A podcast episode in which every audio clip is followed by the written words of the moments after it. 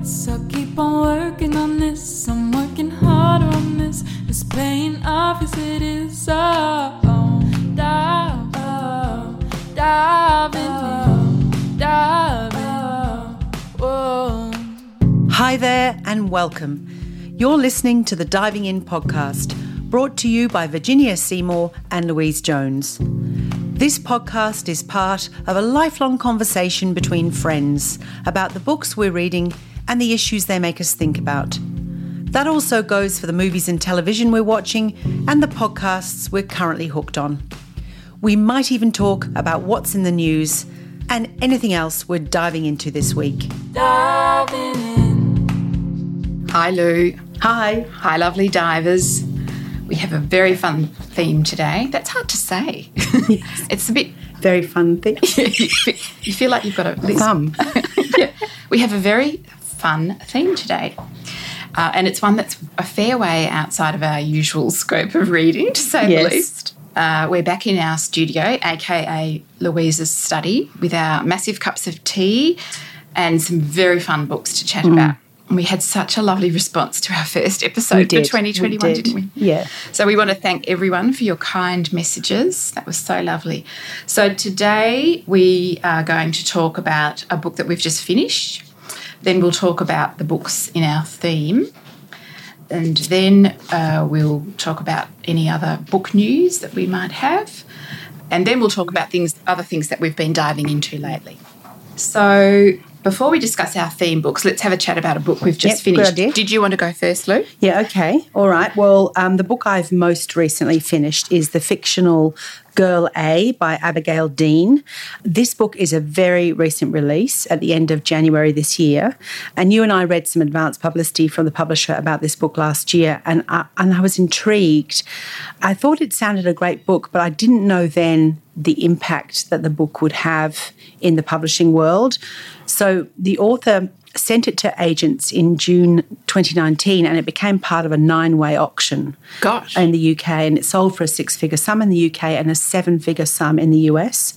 And Sony have acquired the film rights. I was about to say, I yeah. bet you this Yeah, absolutely. And I think sometimes with that sort of background, you almost don't want to know it before you read. And I was thinking, is this book going to live up to the hype? And I, I can say for me, categorically, yes. I couldn't put it down. I love crime books. I love books that explore complex psychologies. And I love books that examine family relationships. And this book has all of those in spades. But most of all, I thought it was beautifully written. There's a very confident sort of ease to the prose, and I just kept turning the pages. But because it's a very, very recent release, and lots of you are going to pick this up, I'm, I'm going to be very careful about what I say. The narrator of the book is Lex Gracie, short for Alexandra, and she is one of the many Gracie siblings who grew up together in the north of England with abusive parents uh, who imprisoned their children and who starved them, amongst other things. And the book opens with Lex. She's been advised of her mother's death uh, in prison, and she's returned to the UK from New York because she's been invited to collect her mother's belongings and to discuss the will. And that's sort of the setup that you're given right from the get go. In terms of Lex and her family, Abigail Dean's been very open about the fact that she's sort of taken inspiration from the true crime stories, you know, Fred and Rosemary West in the UK. And then I think there's a Californian couple, the Turpins. That was sort of the moniker for that was the House of Horrors case, although it seems to me that all cases like this are called House of Horrors. And she's been particularly inspired by the sort of tenacity and will of teenage girls in particular to dig deep into their reserves and to get away.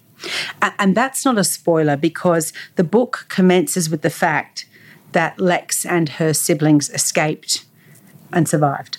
And that's a deliberate strategy of the author because, for a couple of reasons, actually. She didn't want to focus on the period of the horrors, she didn't want that to be the focus of the book. She wanted the focus to be the aftermath and the sort of psychological journey. And also, and what it's like to be a survivor of something Abs- that that's grim. exactly Yeah, right. yeah. That's exactly right. And also, of course, she wanted to reveal to us in a very slow drip feed courtesy of Lex's memories and her dreams and flashbacks about what actually happened. And and, I think she's been very successful because you, you're quite gripped. You want you kind of want to know what, what happened. But you know, as you you mentioned, survivors. I like the fact that this is viewed through the lens of the survivors, primarily girl A, Lex, because I think so often we're obsessed, aren't we, with the personality and actions of the perpetrators. Yes, that's true. What they did, how they did it, why they did it, and in some respects, the survivors and victims are kind of relegated to the perspective of what was done to them. Yes. Which, of course, is still focusing on the perpetrator. And so I think it's very powerful to start a story with, we made it. Yeah.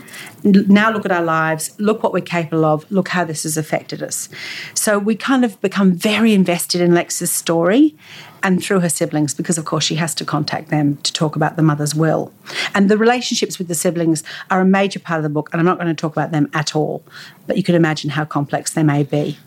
There's also a really well drawn, I think, relationship with her psychiatrist, who she's called Girl A, of course, Lex. So the psychiatrist is called Ms. K, and I, I, I like the way she, she's done that. And she remains in Lex's life, and that relationship really adds to sort of the overall response that I had to this book. You know, her journey, and I, I found it, it very moving actually, and ultimately quite hopeful. And the interesting thing was the way the siblings all had such different Absolutely, um, different perspectives. stories, Yeah, and, completely. and different reactions to what happened to them. and you're you're viewing it through the lens of one child. yeah, and Uh, how she's perceiving her siblings. Absolutely, but yeah. absolutely. But how she's perceiving her siblings and how she's perceiving what happened, what they did, etc., Yeah. etc. So yeah, n- no question. And just by chance, I was thinking about what I was going to say today, and yesterday I was watching National Press Club on ABC. Oh, yes. yes, and the speech made by Grace Tame, Yeah, the and Australian of the Year. Australian of the Year. Very yes. young Australian of the Year. Yeah, so she's been awarded for her incredible work in the field of sexual assault, and she is herself a survivor of sexual assault, having been groomed and assaulted by her 58 year old teacher at school. Um, and she's so articulate, isn't she? Yeah. For 27, she's incredible.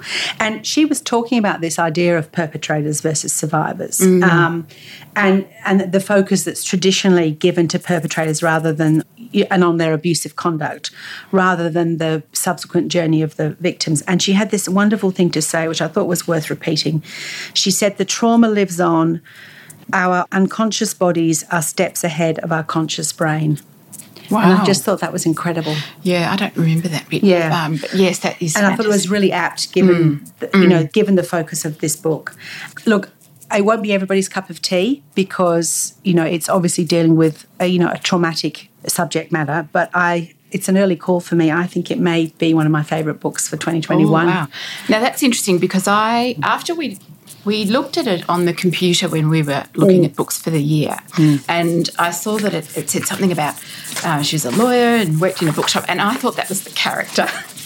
and I left there and went straight to the bookshop, and there it was. So I bought it and started Yeah. reading it that day. So I had a completely wrong impression of what it was about, and it wasn't as cozy as, No, as I was not remotely cosy at No. all. Uh, and uh, so I found it pretty grim, Yes. I have to say. Uh, um, a- and I wouldn't say I loved it, but I agree that I thought the writing was very good and I thought it had a fantastic twist, Yes, no, it does have a sensational twist. which um, sort of coloured, uh, sort of coloured my view of it overall. And I thought, actually, this is a better book than I sort of thought Yes. while I was reading it Yes. because I didn't know that was coming. Yeah. Uh, um, It's so interesting, isn't it? Starting to read a book with this sort of preconceived Yes. idea about what it just it's changes just like it. everything in life expectation Yeah. versus reality. And- Whereas I knew Yeah. that it was a house of horrors Yes. kind of, you know. Yeah. I mean, I think it's extraordinarily crafted given that, um, as far as we know, this is entirely fictional for this author. Yeah. Um, I and did I keep thinking of Rosemary West. yes, the absolutely. And she, but she writes beautifully. I Yeah. think, I think, Yeah. anyway, that's Girl A by Abigail Dean and it's published by HarperCollins. What about you? What have you just Uh, finished? So one that I've finished is one I've been wanting to read for a while. In fact, two of the books we're going to talk about today are recommendations from the Currently Reading podcast, which we sort of think of as our American sister podcast. Yes, they're wonderful. They're, we love them. And one of these days, we're going to get to America and meet up with Yes. Meredith and Katie and uh, Mindy and Mary. I think that would be so fun. It would. And we, it would be really fun to do a joint It podcast. would. We could do a Zoom we- podcast We, with we them. might have to think about fantastic. it. Yeah, it would be a lot of fun. And Meredith absolutely loves Louise Penny. I had mm. never heard of her. Mm-hmm. And she's very clear about the fact that you have to read the still life books by Louise Penny, or the, the, the Louise Penny Inspector Gamache books in order. Yes. Which you know I like to do as well, and and she's also made it very clear that in her opinion they get really good after about book four or five. Mm. So I thought, well, I'll order book one, which is not on sale in Australia, I don't think, and I've just finished it. And the first thing I have to say about this book is that it has a map in the front, and I love a map. Yes. But does that mean that you need that map in order to read No, the book? No, it's an extremely simple map. It's really just a diagram of, Okay. the, of a central grassy bit and some Okay. trees in a forest. okay. So it's very so it's not easy. showing you where where essential. no, Okay. but it just gives you a bit of an idea of, of how things work. And it's a beautiful map because there's lots of trees. It's just hmm. it's just gorgeous. I must have referred back to this map about 20 times hmm. while I was reading it, just for fun. It sort of takes me back to Millie Molly Mandy, which used to have a Oh map. yes, I remember that. yeah. Yeah. So I that got me off to a very good start. And then there's the opening paragraph, which I have to read to you. Miss Jane Neal met her maker in the early morning mist of Thanksgiving Sunday. It was pretty much a surprise all round. Miss Neal's was not a natural death unless you're of the belief everything happens as it's supposed to. If so, for her 76 years, Jane Neal had been walking toward this final moment when death met her in the brilliant maple woods on the verge of the village of Three Pines. She'd fallen spread eagled as though making angels in the bright and brittle leaves. Beautiful. Isn't that great? It Yeah. just- so you get an idea that mm. Ja- Jane Neal probably didn't deserve to meet her maker in that way, which is true. And uh, it, that just completely got me hooked. And so then we meet Inspector Armand Gamache, and he's of the Sûreté du Québec. Uh, and he's so lovely, and he's also very clever. He's, he's just a great investigator throughout the story. And so then the story opens with Jane Neal witnessing three boys committing a, a minor crime in town, but they're all wearing ski masks. Ooh. And Is it winter? Yes, but she thinks that she recognises their voices. Ah. And she calls out their names. You know, she says, hmm. "B- Bill, John, and Barry, you know, stop, stop, stop, stop.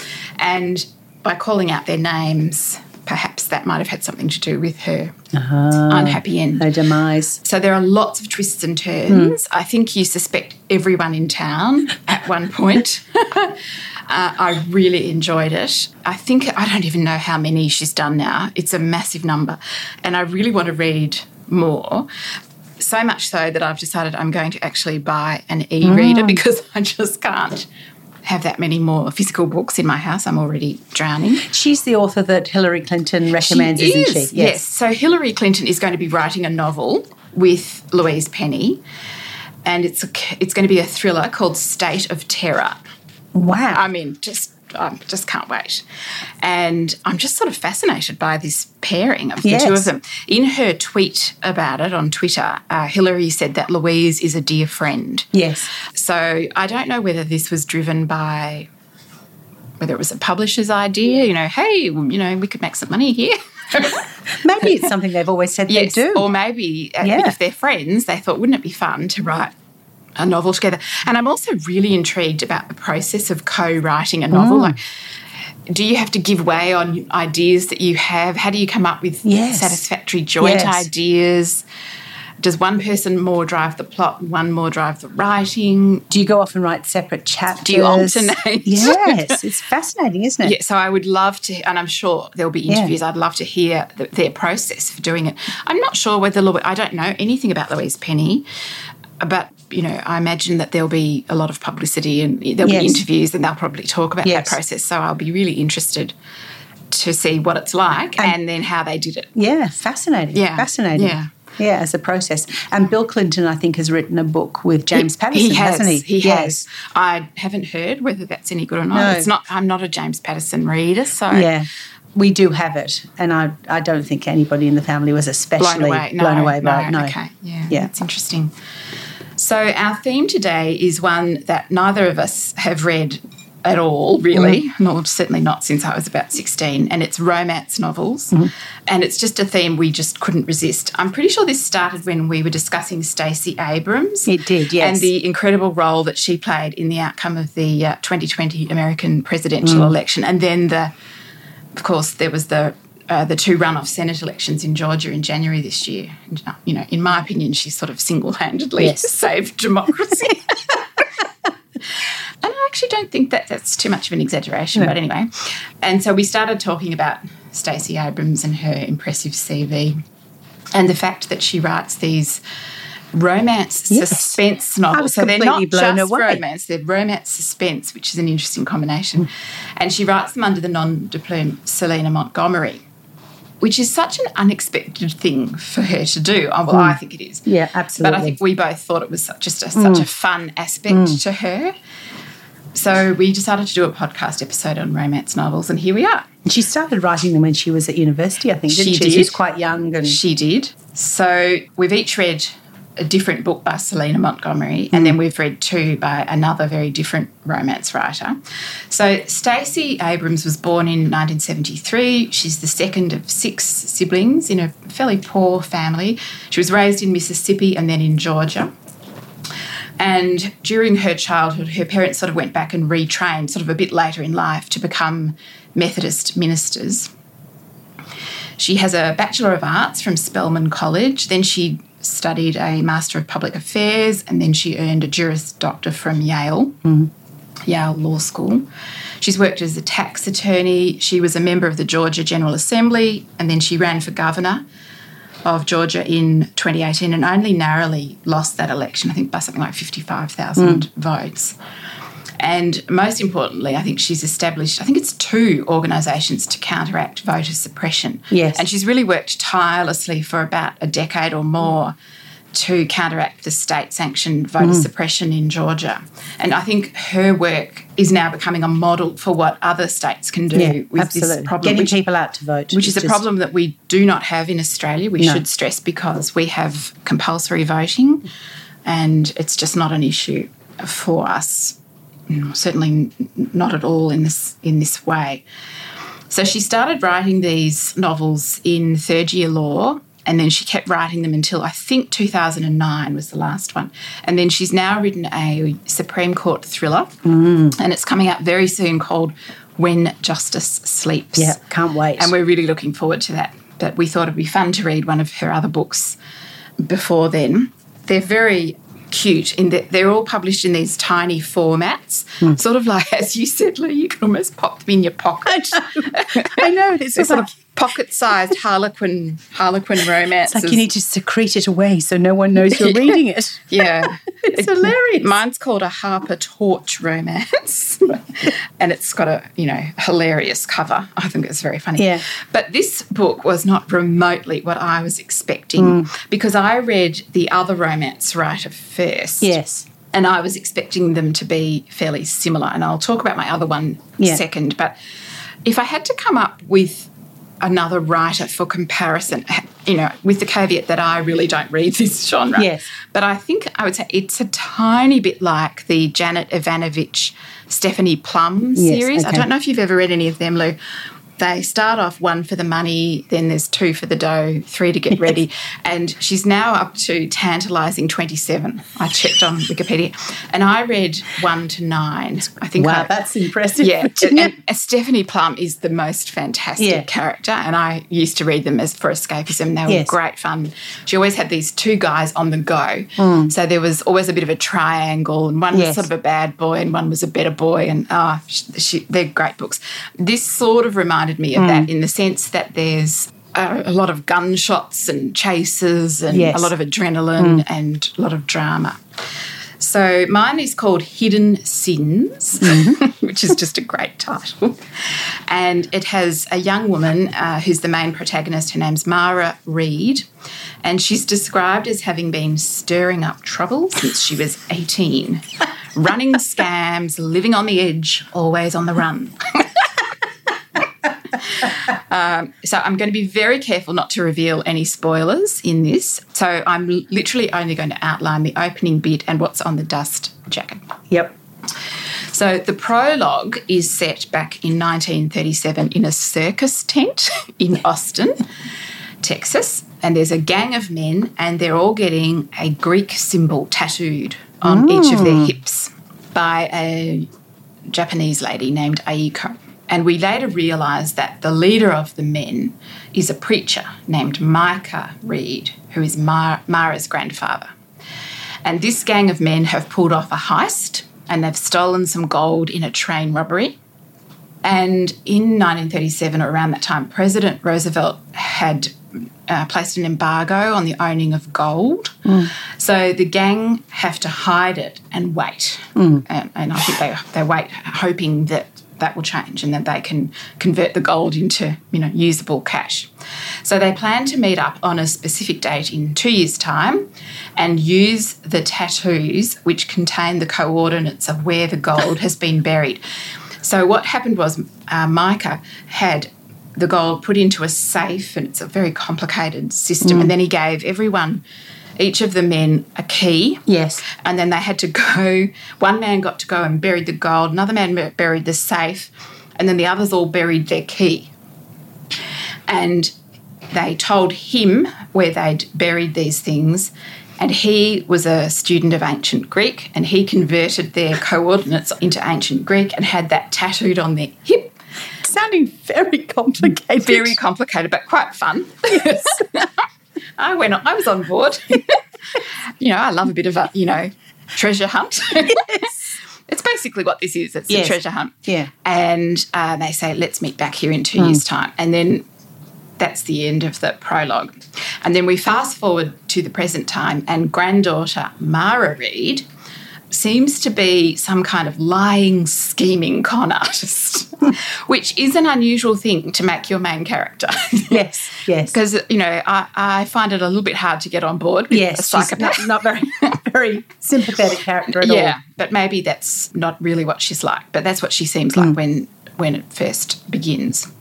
She certainly lives on her wits. And as the book progresses, you find out more about Mara, which I really liked. So we first meet Mara, and she's in a bar in Michigan. And this is all on the back cover, by the way. I'm not actually telling any of the Yes. plot. She's wearing a wig, and she's there to make contact with someone. And uh, they meet up. Events unfold, which I'm not going to elaborate on, and suddenly she's on the run and she's being chased down by two other murderous psychopaths who are shooting at her, they're chasing her through the streets and she's running and windows are being wound down and shots are being aimed at her. And then chapter one opens with mara. She's still being chased by these two men but now we're in her hometown of kiev in texas. She has a bullet wound in her arm. She runs down an alleyway planning to escape through a secret route that she remembers from childhood. And then she comes to this enormous brick wall and she thinks damn this has been put up since i left town Uh, 12 years ago. And these men are in hot pursuit. And this wall was not there when she was a teenager.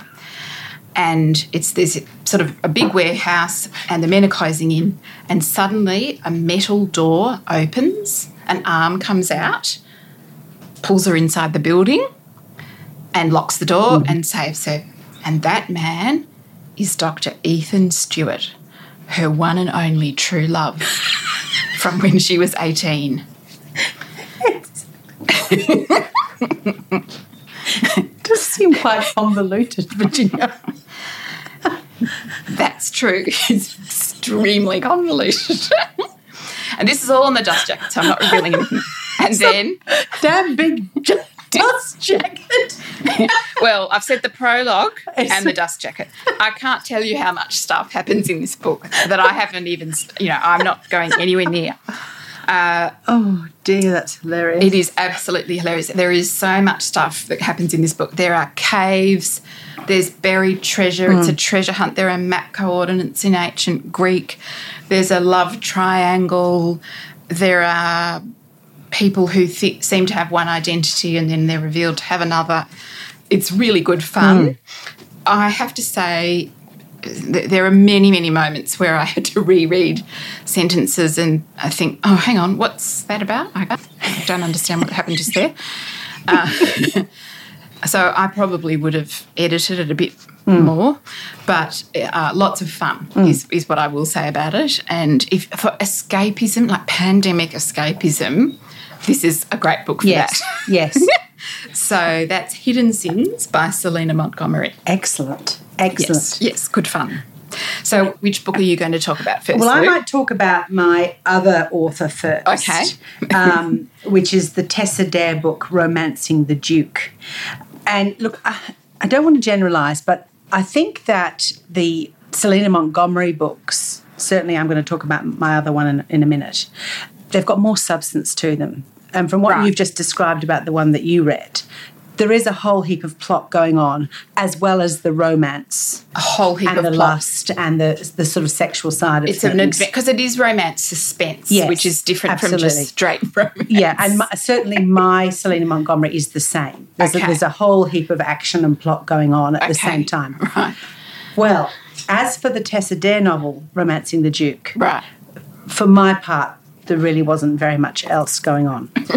now, I, and I don't wish to, you know, knock these books too much, but basically, it caused me to go and do a little bit of googling about the whole sort of history of romance novels and the sort of almost the formulaic nature Yes, of them and yes. all the rest of it. And so I, I found this article in the Atlantic magazine. It's from 2013, but you you'll still be able to find it as I did. It's called Beyond Bodice Rippers: oh. How Romance Novels Came to Embrace Feminism. It's a really interesting article because it talks about the sort of romance novels of the past, which did follow a formula. You know, they're typically set in the past. There's a much older, brutal, almost you know, rapist turned love hero. And then there's this young virginal heroine. And is he usually wealthy Yes, usually wealthy. or powerful in yes, some or way? Mm-hmm. powerful in some way. He has some cachet to, to you know, Right. of dominance. The article suggests that there was a shift in the 1980s and the 1990s, and there was the emergence of a much more modern, stronger heroine. Yeah, it is, isn't it? Yes. But really, the idea of feminism was still an anathema to the genre generally. but the suggestion is that now the women who write romance novels since the 90s have benefited themselves from the feminist movement. In what way? Well, they are the children of feminists. Oh, you mean so that is is reflected in the way they write their yes, stories. Oh, I see what you mean. And so my reaction would be yes, as far as the Selena Montgomery book I read for today's episode is concerned, but not as regards the Tessa Interesting. Dare. Mm. Because to me, to the extent there's any feminism in this novel, it's just this very constructed veneer. So Romancing the Duke is her first book in the Castles Ever After series. Okay. And it's about a girl called Isolde Goodnight, Izzy. And she is the daughter of a well known children's author, Henry Goodnight, who has legions of fans for his stories. And he's now died, and Izzy has been left destitute by her father with nowhere to go. Oh.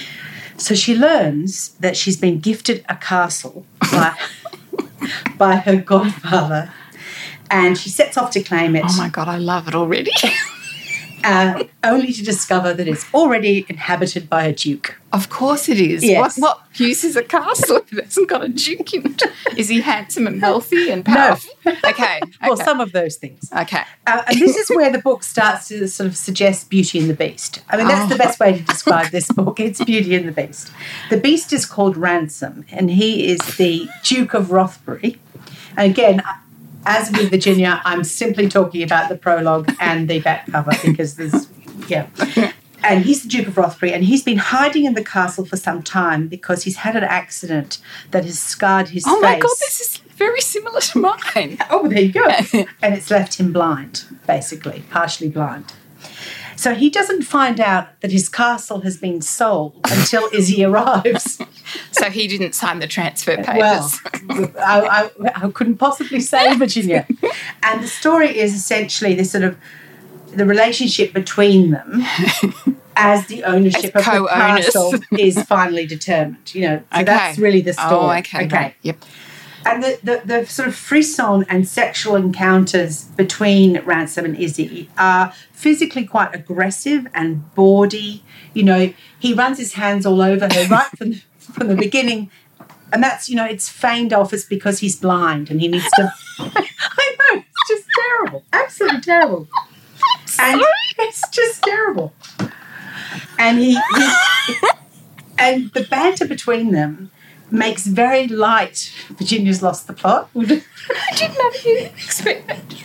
Oh my god. So yeah, that he, that's excused by the fact that he's blind. For the reader, at least, it's excused. And then the banter between the two of them makes. I'm actually about to say something serious, Virginia. So you've got to stop laughing. I just think, how can it possibly be okay It's for a man okay. to run his hand okay. over you? So there's no feminism. Anyway, Oh my Um, god, that's hilarious. one thing I did find a bit objectionable is the sort of the banter between them makes sort of very much light of the, his threat of sexual dominance over Izzy. He tells her that she's at risk at being in his presence. Oh my Um, lord. So she's drawn as this very naive young woman with a sort of pretty poor self image who doesn't believe she's particularly attractive and desirable to the opposite sex. And then sort of her confidence grows, and we learn things about her which supposedly reveal an inner strength and capability and you know the equilibrium of the dynamic between them swings sort of her Shifts. way Okay, right. you know i'm sorry i really struggled with the silliness Right. of the book Okay. and the, the crudeness of the sex and how sort of predictable the formula was. Am I allowed to say that? These are not th- these books are not really for me at all. Yeah, say Um, what you like, though. Don't hold back. Um, so yes, it, it just it compare. I think, and of course, I am comparing it to the Selena Montgomery. Which did you read first? I read the Tessa Dare first. Uh-huh. So, yes, that's Um, what I did too. Uh, and so when I read the Selena Montgomery, it was kind of like, oh, I kind of get it now. I get the genre now. Right. You know, there is a place. But for this one, this Tessa Dare, I, I just, Yeah. Yeah. and it may just be the one that I've I've read. So, is the book set in the past so that we have the social mores and expectations of society and the lack of feminism of the Regency period, do you think? Or do you think readers just think, well, this was back then and it, anything goes back then? And Yeah, I think that's why it's set in the Regency period, so that Okay. so that things that are simply not acceptable Okay. are, are given a veneer of acceptability because that's the way it was. And he's a brutish man, and Yeah. this you know silly girl came to claim his castle, and Yes, and okay. So yeah, that's I think that's why it's set. So that that's why they don't use and I the think, current And I think that there's no way that it would be acceptable. Mm. And that's interesting because we read lots of books that are set in days gone by yeah. that we excuse. Yes. Well, some of them, the very good ones, I'm thinking of, say, Jane Austen, were written in the time, so we Yeah. have no expectation that they would be any different. except that I think Jane Austen is more mannerly and more Yeah. societal. Yeah. Whereas these are, um, are meant to be for an audience all about the romance, all about the relationship Yeah, between them. that's true. And, and this one, particularly the physical relationship Yeah. between them. Yeah, well, the, both of the both of the ones we bought. Yeah. Yeah. Yeah, ah, interesting. What about you? What which Tessa Dare book did you read? So I read The Duchess Deal, and this is another book that I heard about from Meredith from Currently Reading podcast, uh, and she talked about it in very positive terms, and I can see why. So this is. I would describe it as a historical romance that doesn't take itself seriously. And it's a bit tongue in cheek, a little bit, it's quite fun, and it's not meant to be taken at all seriously. And it's got the cover, which has got the, the man and the woman, and then it's got the more sort of saucy cover where her sleeves are all Love falling that. down. Yeah. And I did really love the beginning of this. I thought it was actually extremely clever because we're introduced to Emma Gladstone, who is the young female protagonist, and she's a young seamstress. She's a vicar's daughter, so she's a gentleman's daughter, but she's had a falling out with her father, hmm. and she's had to walk to London from her country town and make her way in the world. And she she's alone in the world. Hmm. And so we meet her, and then we meet the Duke of Ashbury, and he's at his library desk, and he's dictating a letter to his manservant, uh, who's dipping his quill into the ink, and he's writing to his feckless solicitors. And he says, I don't know what the devil you've been doing for the past year, but the state of affairs is deplorable. And then he writes, and I need a wife. He needs a wife. He's got to um, have an heir to avoid his estate going to his horrible cousin. And then Mr. Khan hears the doorbell ring. He comes into the doorway and he says, Your Grace, I regret the interruption, but there's a young woman to see you. She's wearing a wedding gown. Mm. So, Duke of Ashbury has just said, I need a wife. And the next minute, a woman walks in wearing a wedding gown. I loved that. I thought it hmm. was very funny. So, he's returned from the Battle of Waterloo. And she has made the wedding dress for the Duke's fiance, Ah, who has broken off the engagement because she's so horrified by his scarring ah. Lots of lots and of disfigurement. Lots of similarities. And I have to say, in my book, Izzy has lost her father's inheritance to a cousin. Well, yes, To a cousin. yeah, Very similar. Bit of a formula there. And the solicitors are also on the nose in, in Yeah, Romancing are the they Duke as well. Yes. pretty pretty feckless. Pretty yes. feckless. So Emma has made the wedding dress for the Duke's fiance. He, she's broken off the engagement, but she has refused to pay for the mm. wedding dress. So Emma has turned up wearing the thing, hoping that that will persuade the Duke of Ashbury to pay her for her elaborate work. The Duke is badly scarred and he's very disfigured on one side of his hmm. face only. So you can still see how handsome he is if you look at him from this side, but not from this side. And his chest and torso hmm. are also damaged and his shoulder. And Emma is very pretty. She's quite pert. She's rather a likable character, I think. And so he says to her, I think you should marry me. I won't pay you for the wedding dress. I think you should marry me and you can become the Duchess of Ashbury. And he has some terms and conditions for the wedding. And he says, We will be husband and wife by night only. There'll be no lights and no kissing, no questions about my battle scars. And once you're pregnant with my heir, you'll go off to my country estate, and we never need to continue this charade ever again. Talk about having your cake and eating it. But Emma, this is on the back cover, but mm. Emma is no pushover. She has a few rules of her own. She says, No, well, we're going to have dinner together every evening. We're going to have conversation and a few other little sort of minor conditions. And so that's really how the novel starts. And I'm not going to say any more other than it is pretty explicit.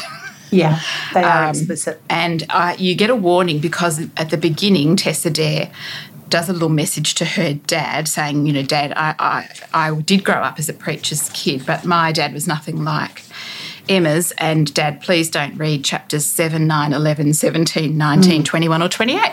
so you immediately know, okay, now I know where all the really raunchy bits are. Yes. Yes. uh, which I thought was quite funny. So this one to me was perhaps a bit more explicit than the Selena Montgomery, which I felt used a bit, a few more euphemisms. Yes. Yeah. um, which I found quite funny. Yeah. You've made me think that maybe I'm taking my Tessa Dare too seriously, but I just, it just irritated me, I think. Yeah, well, that's it's just not for you. I mean, Yeah. it's not your, it's not my genre either. But I have to say, I found it quite fun. Yes. And I did. I found it very interesting that she had them. They get married sort of the next day after their agreement, and I think that's an interesting way to make sure that all of these raunchy scenes are committed within wedlock, Yes. which satisfies a section of society. Yeah. And the other thing I really did love about this was that Emma, of course, being a, a not noble herself, is not going to be introduced into society as No. such. But she receives an invitation from a lady to come and have tea with Yes. her and her friends, and she turns up. The, um, this is not integral to the plot, and I'm not giving away anything that's important, but they turn out to be the funnest, cutest, non-traditional group of friends. Quite Yeah. feminist. Yes. They're all independent women. They've got a, a range of different uh, occupations and skills. And they really added a lot of tongue in cheek. They're, they're really straight out of, you know, 2021. Yes. And they become her friends and sort of his friends. And I really loved that part. It really didn't take itself seriously in that respect at all. So, yeah, I have to say I actually really enjoyed it. And I can see I think why yours is better than it. mine. Mm. Yeah, yeah. But I sort of knew what I was getting into because I had heard people talking about it, so I, I did know what to expect. So, which was your um, Selena Montgomery. Montgomery? Well, the Selena yeah. Montgomery I read, which I much preferred, you know, is called Reckless. And it sort of has legs as a suspense story. And it, it was far more sophisticated, you know, the, the plot, the characters, and the prose just generally were a lot more sophisticated, I felt, than the, than the Tessa Dare book that I read. So this is really the story of Kel Jamison, and she's a notorious Atlanta defense attorney and she's returning to her childhood roots in rural Georgia when Eliza, who is a woman who had been a headmistress at the orphanage that Kel had attended, uh, and who is really like a mother to her, becomes a murder suspect. And so she needs Kel's help to defend her. And so there's lots of flashbacks to Kel's childhood in the orphanage. and her friends, Finn and Julia. And I understand that there are other books about the trio of friends Right. Okay. And I couldn't work out where this sort of fitted, but it, it completely stands alone. So I'm just going to read a little bit of the back cover. So, independent, stunning, and smart, Kel Jamison has the life she's always dreamed about. A partner at a Tony Atlanta law firm that represents famous, if guilty, clients. She's far from her days a lonely, as a lonely orphan in rural Georgia. But one frantic phone call will bring her back to the place she's spent years trying to escape. The head of her childhood orphanage has been accused of murder, and Kel is her only hope for freedom.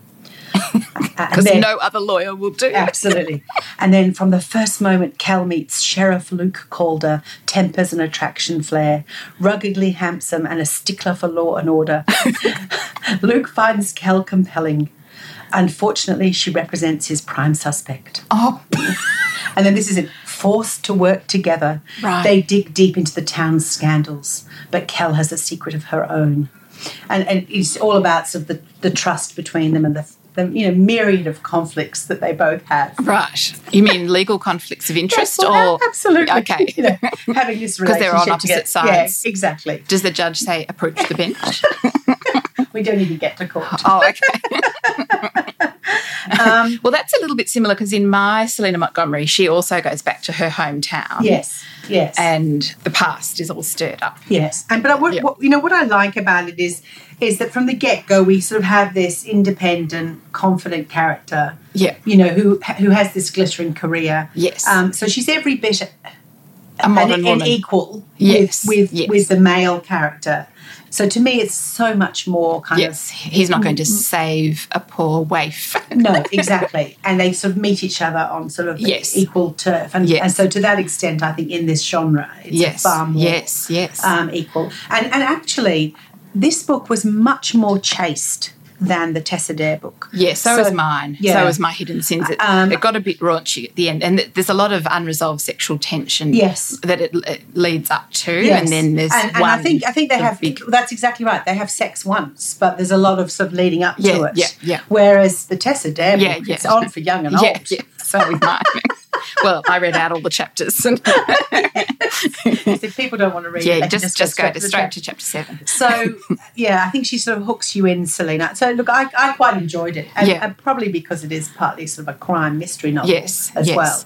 So that makes me look forward to Yeah, her yeah. book that she's releasing at the end of the year. Yeah, yeah. So yeah, that was Reckless, author of Secret and Lies, Selena Montgomery. No, that sounds good, Luke. Mm. No, I'm really looking forward to her big new one that's coming out soon. Mm. So, did you have some book news that you were going to talk about, Lou? Um, I thought I might mention the Dr. Seuss news. Oh, yes, I had a yes. girlfriend ring me actually to say she was sort of uh, appalled that the Dr. Seuss books were going to be banned.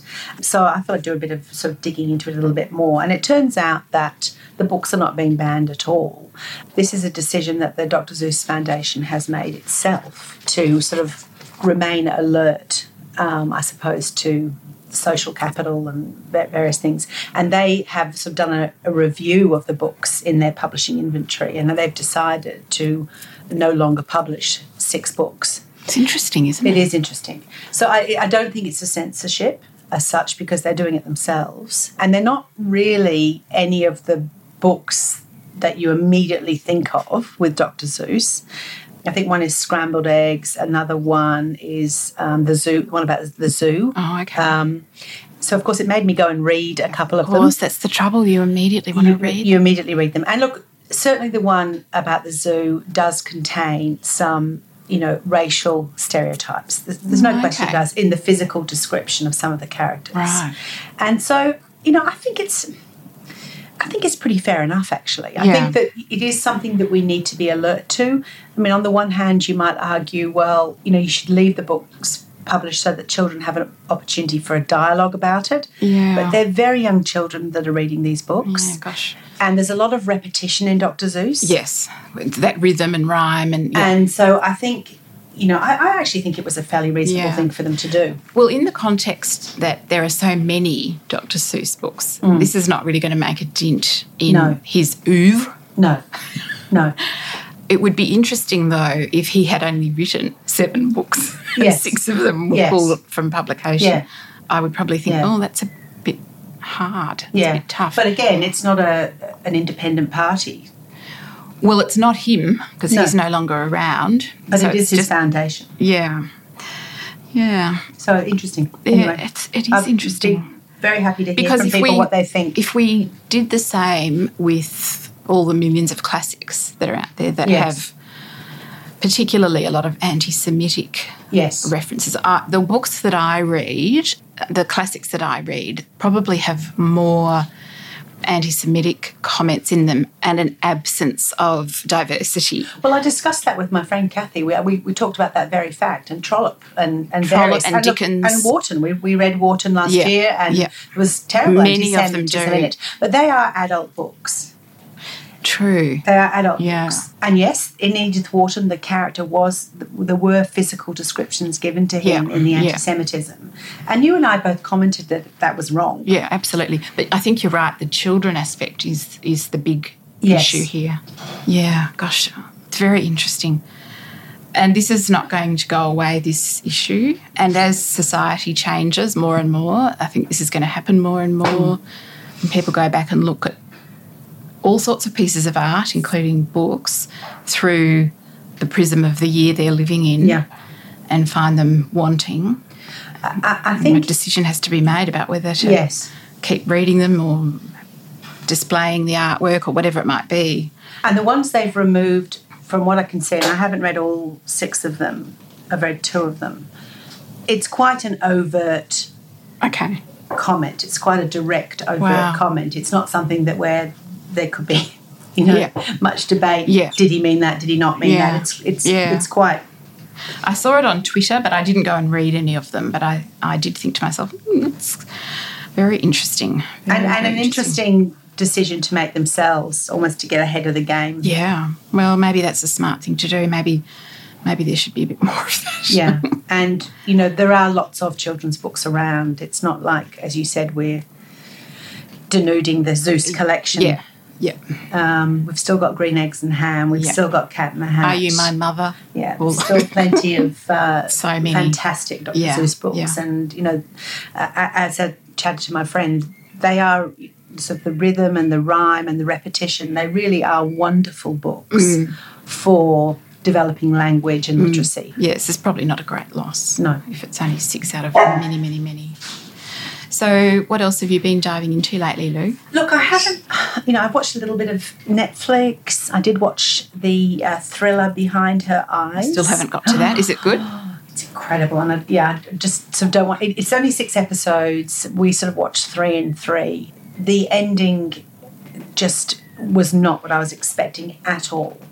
Great cast, you know, the th- sort of three main actors in it are just superb, all three of them. Uh, one of them is, I think, Eve Hewson, who's Bono's I didn't realise that. d- uh, daughter, and who's very beautiful and mesmerizing. She's got a very beautiful mother, Ali. Yeah, Yeah. Yes, she's mesmerising in this, she- Ah. and, and very chilling eyes, and she's she's incredible. But the other two are also superb, superb Yeah. The things you've said about it are the things I've heard as well. yeah, that yeah, seems no, to be the general really, consensus. Really. Oh, okay. uh, but I, I really, I, I'm not saying that I was particularly satisfied no, by the that's ending. what I've heard. yeah, Yeah. but my uh, husband Gus said he thinks they're setting it up for a second series. Oh, okay. So we'll see. We'll see whether Mm, it's a standalone. But yeah, I can recommend that. You've got to watch it. We've also been watching on on just our free to air industry, which is a series about uh, young graduates and their bosses at a firm, Pierpoint, which is like a, a bank basically. Oh, okay. So they're traders on the floor. Right. Oh, it's just it's everything about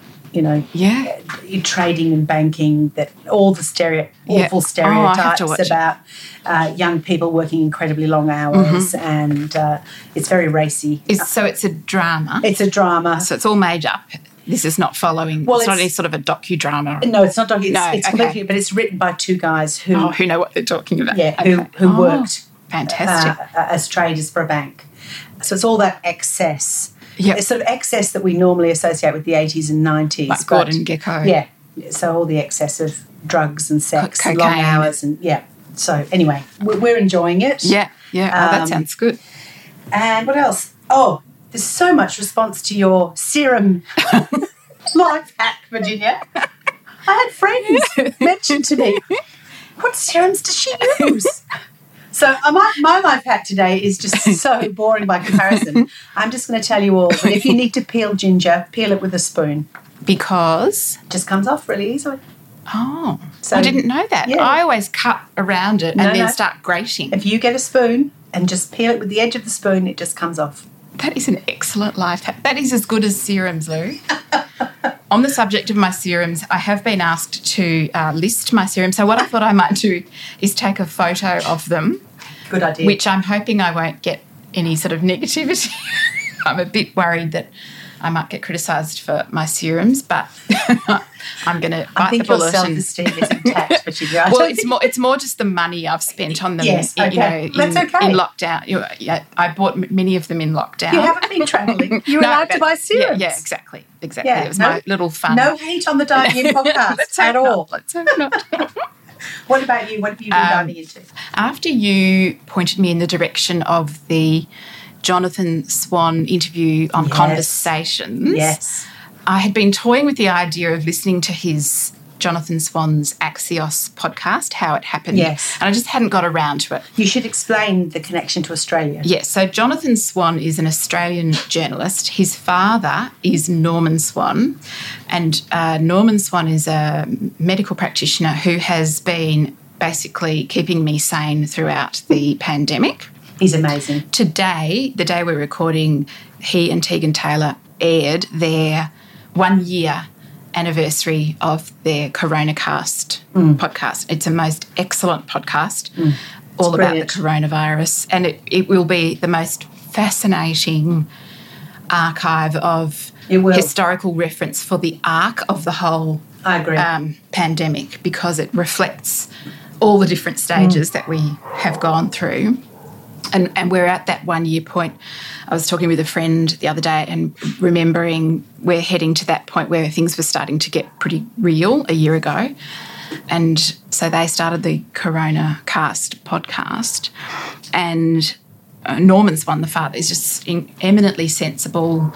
He interprets all of the medical and scientific data, and they've had some really good guests on recently. During the whole tricky period for people, I mean, obviously it's still tricky for a lot of people, Yeah. but here in Australia, whenever people would talk about COVID, I just go, listen to Corona Cast, Yeah. listen to Corona Yeah. Because there was so much information and swirling around. wasn't there? misinformation and- Absolutely. yeah, and a lot he- of fear. He would, he'd make it Just accessible. very sensible. And they're only 10 or 12 minutes Yeah, long each fantastic. episode. They're so it's really good. literally been the first thing I do every Yeah. Mm. single morning for one year. So Jonathan Swan is his son, and he conducted the very now famous interview with President Trump, where Trump started handing bizarre graphs of paper to him. He lives in America, "We're- doesn't he?" He's in America. He's stationed in America with his family, and uh, Donald Trump was saying, "We- we- "We're beating the world," and Jonathan would say, "Beating the world in what?" He was With- very tenacious, wasn't he? He kind of was Yes. pleasant about his interview, Yes. but he, he And him I think there's a feeling that because he's Australian, he's not as intimidated and No. he's sort of happier to sort of speak truth to power, perhaps, than Hmm. perhaps some of the American journalists who have historically been taught to hold that office in high esteem, and, mm. and rightly so. But mm. yeah, I thought his interview was fantastic. Mm. And so he did this interview on conversations, all about his new podcast. And so then I went and listened to it. I think it's five episodes. I just loved it. And I particularly loved the bit about the advertisement that was run by the Lincoln Project for an audience of one. And it, of course, we never saw it. I'd never heard anything about Yeah. it. It just ran in uh, DC, and it was purely designed to be seen by one very important person.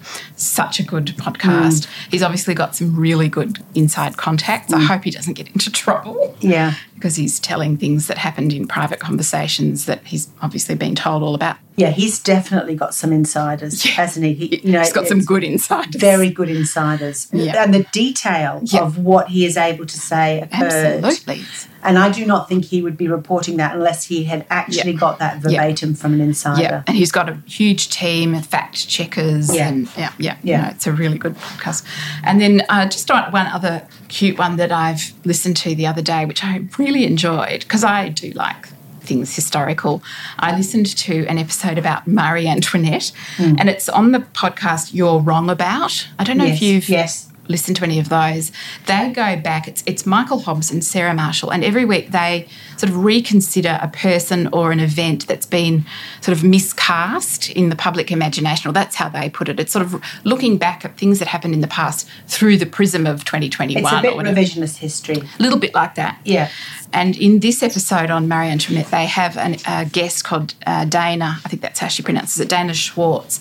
And she has a podcast herself called Noble Blood, which is all about different members of the aristocracy and nobility and sort of interesting things about them. So I'm going to actually start listening to that because I find it fascinating. But they, it's so interesting and accessible and fascinating about Marie Antoinette and how she was Austrian and she arrived at the palace when she was 13. Um, she arrived at Versailles and the course of history and, and you know the the quote let them eat cake and we all know that's not a true mm. quote but they go into that as well so it was a really fun that. and very right. informative episode so yeah and quite a lot of laughs in there so I'd recommend that as well Excellent. so there was one other thing you were going to mention, Lou, Yes. wasn't there? The book How to Be an Author, The Business of Being a Writer in Australia by Georgia Richter and Deborah Hunn. We mentioned this last We week. did. We're going to start doing some tips on writing. Yes. By the time this episode airs, you will have seen the book on Instagram. We'll yes, have done a we're little going to feature post. of it. We're going to post a picture and Ah. run a competition. Yes, so the competition is going to be on Instagram this week. So make sure, well, actually, it'll already have been on by the time this is released. So make sure you enter because we've got um, a couple of these to give away. I've got two to give away. And then we're going to start talking next episode Yes, um, about things that have caught our eye that might be interesting to, Yeah. to anybody who's thinking that they might like to write their family history or capture, you know, their grandmother's story or write their own history or finally publish the book that they've been Yeah. longing to write all their lives or And I, I was reading this week the chapter that they have about triggers for creativity, Ah. and it's great. The sort of you know how you start. Everyone says sit down and write, Mm. Yeah. but how do you actually yeah, start? yeah, What- with a blank page and a pen. It's not so easy. we'll definitely talk about that next episode. In the meantime, look out for the post because we would love to give these books away. Yes. So that's it from us today. That was a fun episode, Lou. I loved doing that. I, I loved reading outside our normal Comfort genre, zone. our comfort zone. It was really good fun. And I think they are great books for a complete diversion from pandemic world, frankly. Yes, they are. So, thank you very much for listening. We hope that if you like our podcast, you'll tell a friend, maybe leave us a review because that helps other people find us. And we look forward to seeing you again soon. Yes. Bye. Okay, bye. We really enjoyed today's episode. Thank you for listening, and thank you for all your lovely reviews too. If you want to know more about today's books or anything else we've talked about, you'll find them in the show notes. And we feature most of the books on our Instagram page too, at diving underscore in underscore podcast. And if you'd like to share any books that you've been diving into, we'd love to hear from you. Please email us at hello at divinginpodcast.com. Bye for now. Breaking off, shaping out, working in, diving in, breaking off, shaping out, working in, diving in. Uh, one of them is, I think,